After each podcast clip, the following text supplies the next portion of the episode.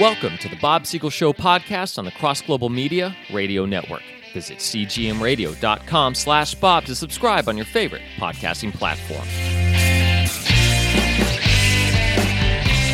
Welcome to the Bob Siegel Show. Our theme Christianity and its relationship to politics and pop culture. I guess we'd call this a pop culture edition today with a little bit of religion, just a little bit sprinkled in. One of the advantages to having your own radio show is you can not only talk about the important issues, but the things that aren't really that important, but just personally might annoy you. And I'm going to talk about an annoyance, and it's going to surprise you. When a person sneezes, it's very common for people to say, bless you, or God bless you. And I want to say right off the bat, when they say that, they mean well, they're being nice, they're being polite, they're being courteous. I fully admit that it's probably wrong, that it annoys me as much as it does, but let me explain why. I don't like having attention drawn to myself. Now, some of you are thinking, Siegel, what are you talking about? You have your own radio show. You have your own podcast. You've done public speaking for years. You've performed your own plays. You're not only an orator, you're an actor. You're on stage all the time. You're in front of a mic all the time. What do you mean you don't like being the center of attention? Okay, okay, yeah. Let me qualify. Sure, I like attention, you like attention, we all like attention, but you're probably going to relate to me when I say I'd like to have attention on my own terms. When I'm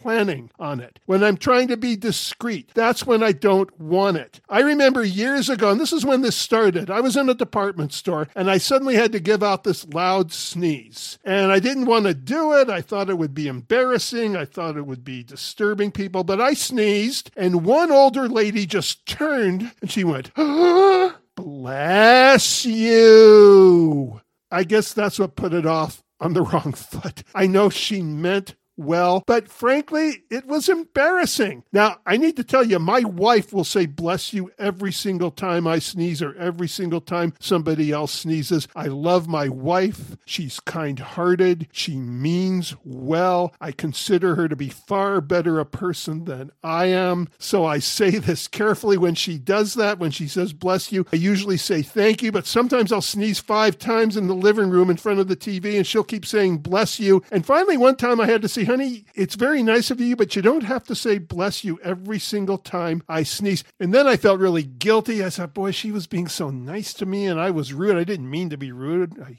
went out of my way to say, I know it's nice of you to say this, but you don't have to. But I think she still took it that way. So I'm feeling all this guilt. I guess it's just a thing I need to get over. Now, there is a history behind this. Why do people even say bless you when there's a sneeze? There was once this belief that when you were sneezing, it was being caused by a demon. That's a superstition. Now, I do believe in demons. The Bible makes demonology very clear. We do have enemies in another dimension, enemies of God, and they are demons. That doesn't mean I accept every superstition about them. However, here's where the religious aspect is more important to me. The way things are going today, the day day may just come when somebody tries to take somebody to court for saying bless you out in public because somebody had sneezed out in public and that violates supposedly separation between church and state. When that day comes, and it'll come when that day comes, I'll be a champion of saying bless you when somebody sneezes. I'll have a whole different attitude about it. But until that time, this is Bob Siegel making the obvious